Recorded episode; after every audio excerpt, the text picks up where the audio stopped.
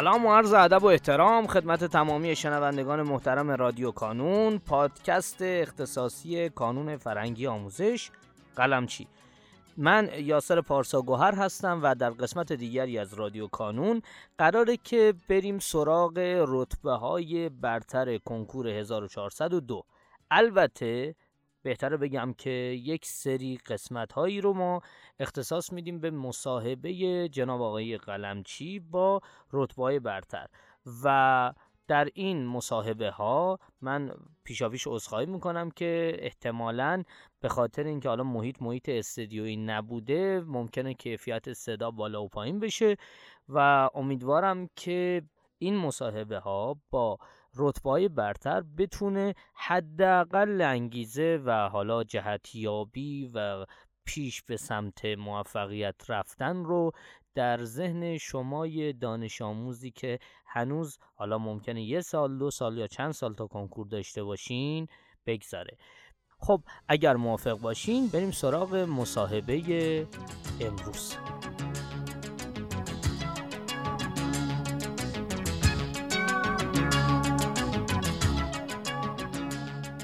خدا علی رضایی هستم. رتبه یک رشته ریاضی 1402 شما چند سال کانون بودین؟ از چه سالی اومدین؟ چند تا آزمون دادین؟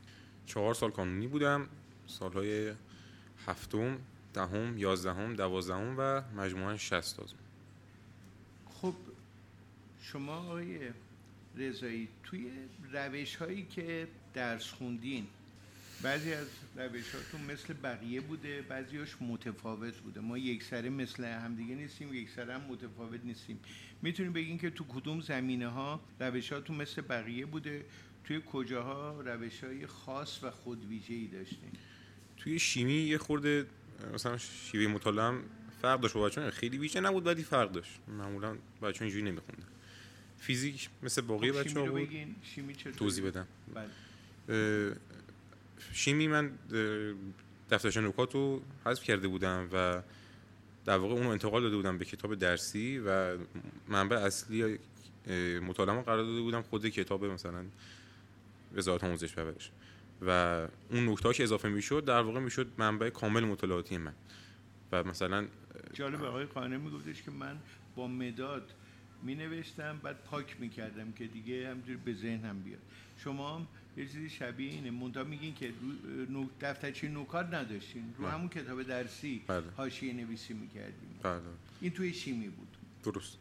فیزیک هم روش خاصی نداشتم. مثل باقی بچه ها مثلا تست و بالاخره یه خورده تدریس و جزو و اینا.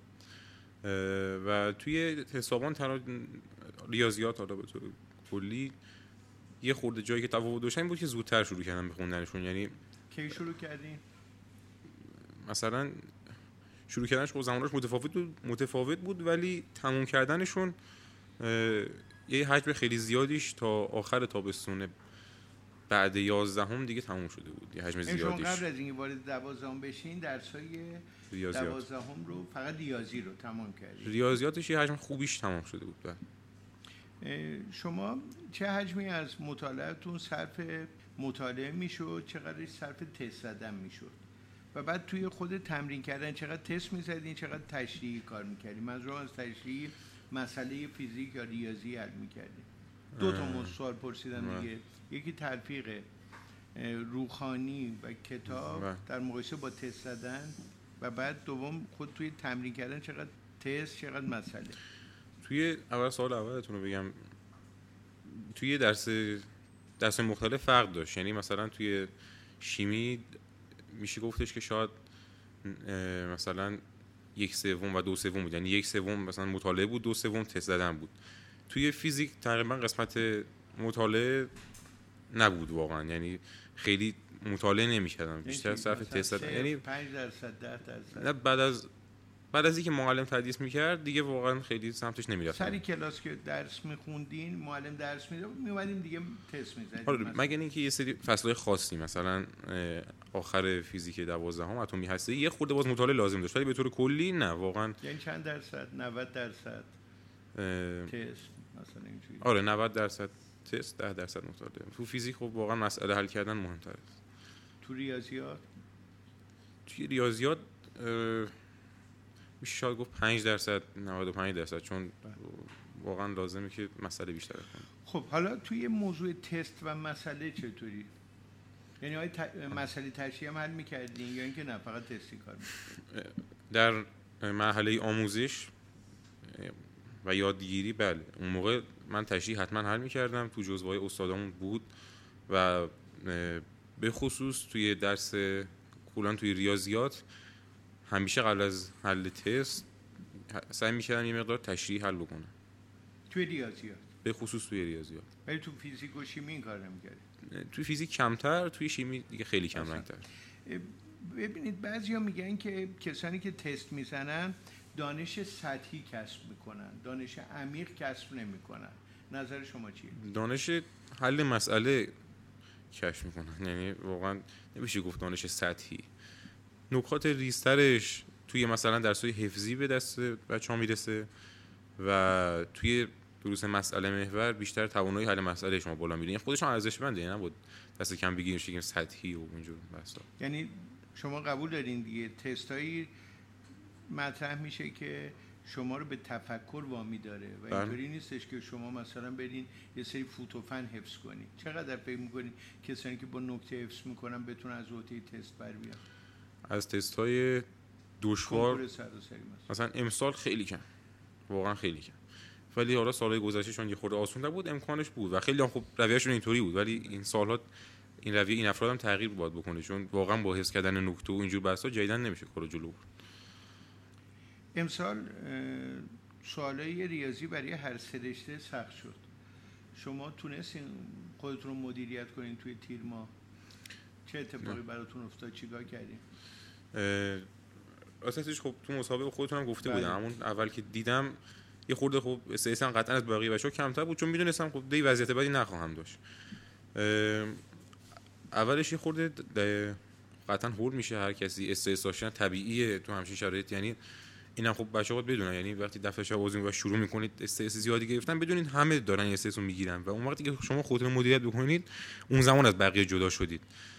این نیاز به یه اعتماد به نفس و خودباوری و بله. خودشناسی داره خیلی. مهمه. که آدم بفهمه این واقعا برای من سخته یا برای همه خب سخته شما سطح خودتون باید بدونید دیگه مثلا شما که شاید مثلا رتبه دو رقمی باشید وقتی مثلا می‌بینید که این برای شما سخته احتمالا برای درصد زیادی از بچه ها سخت خواهد بود و بعد اه، تستا رو خود من گفتم دستبندی کردم یعنی شروع کردم به کردن اول تستای مثلا ساده و اون تستایی که سه بار.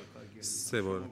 آره. سه باره رو قشنگ توضیح بده خیلی. بله دسته اول دسته یعنی که وقتی که حالا معمولا قبل از کنکور دسته اول رو دسته میذاشتم که آسون بودن و قابل حل بودن ولی این دفعه تو کنکور سوال آسون زیاد نبود دسته اول سوالایی بودن که به محض دیدن شما می‌تونید شروع به حل کردن بکنید و می‌دونید که می‌تونید حلش کنید تستای دسته های بعدی اونایی یعنی که یه خورده فکر می‌کنید ایدهش به ذهنتون میاد و شروع می‌کنید به حل کردن خیلی در اساس نیست. تستای دسته سوم دیگه اونایی که ایدهش سخته فعلا تو ذهنتون نیست و در ساز براتون. زمان زیادی هم خواهد گرفت. چیزی بود که یه جرقه بزنه تو ذهنتون برای اون گروه سوم؟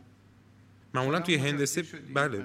یعنی مثلا سوال دیدین اول ایدهش به نظرتون نیومد داری فکر یه دفعه یه بله. جرقه توی هندسه ها بود. معمولا تو هندسه این اتفاق میفته و بعضی وقتا هم گسسته. تو اسلام خیلی پیش نمیاد تو هندسه برای منم پیش اومد. ولی گسسته ها نه. شما نمره هاتون رو می‌تونین بگین؟ توی مسابقات هم گفتم دوست ندارم پخش بشه چون نظرات مختلفی و همراه خودش میاره که می‌تونی بگی رو بگو نه. نمی‌خوای بگی رو نه واقعا دوست ندارم بگم که بعد این پخش یعنی بشه اصلا نمره درصداتون نمی‌خوای بگی نه به. کسی هم ندارم واقعا کارنامه من دست هیچ کس نیست جز پدر مادرم بله.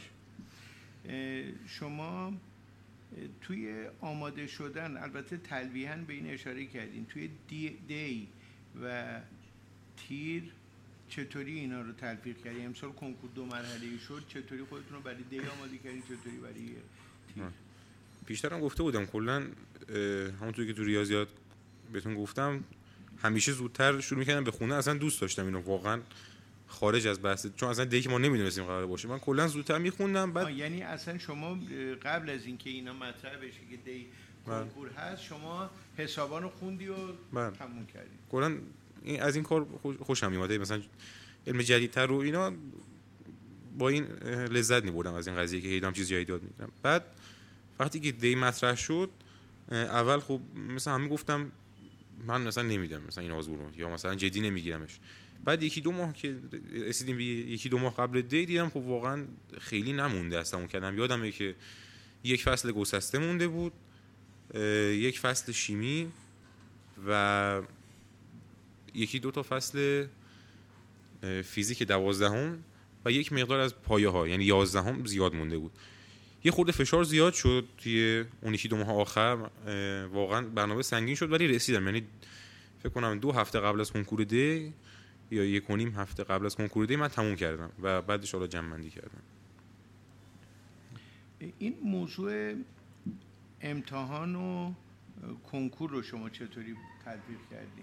نهایی هم منظورتون بله، هست. نهایی و راستش نمی‌دونم مثلا من توی این قسمت میشه بگم عملکرد مناسبی داشتم یا نه؟ نه عملکرد خودتون بعد میگی دیگه. همون میام. اصلا علت آره. این که شما سه نفرم با هم دیگه در نظر میگیم یا بچه مصاحبه های بقیه رو می‌بینن می‌بینن که یه روش ما نداریم. بله. هر کسی روش های خاص خودش رو داره.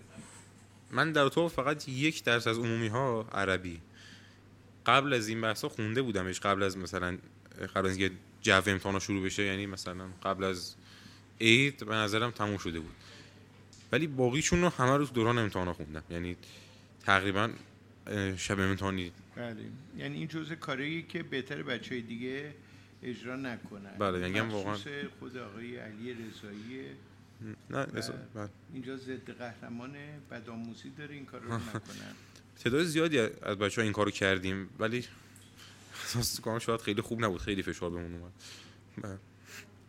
همین دیگه یعنی ببین بعضی از کارها کارهایی که خودویژه است برای یک نفر می‌تونه جواب بده. الان مثلا خود همین قضیه بچه‌ای که قبل از شما اومدن صحبت کردن بعضیاشون گفتن ما تمرکزمون رو گذاشتیم رو دی حالا از شما می‌پرسن. بعضی گفتن تمرکز رو گذاشتیم روی تیر. کدوم درسته؟ هر کی با روش خودش بایستی بره کار کنه. من توی دفتر برنامه‌نویسی نوشتم نویسنده شبها بیدار می نشست و قهوه می نوشید گفتن چرا این کارو می‌کنی؟ گفت بالزاک هم همین کارو می‌کرد. بعد این تنها بچه مشترکش با بالزاک همین بود که شبا بیدار بشینه و قهوه بنوشه. یعنی اون هر کاری برای خود اون آدمه. مطلب.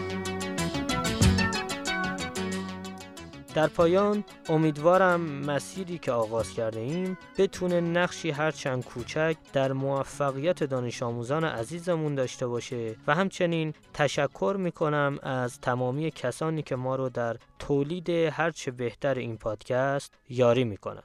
تا شماره بعدی رادیو کانون خدا نگهدارتون.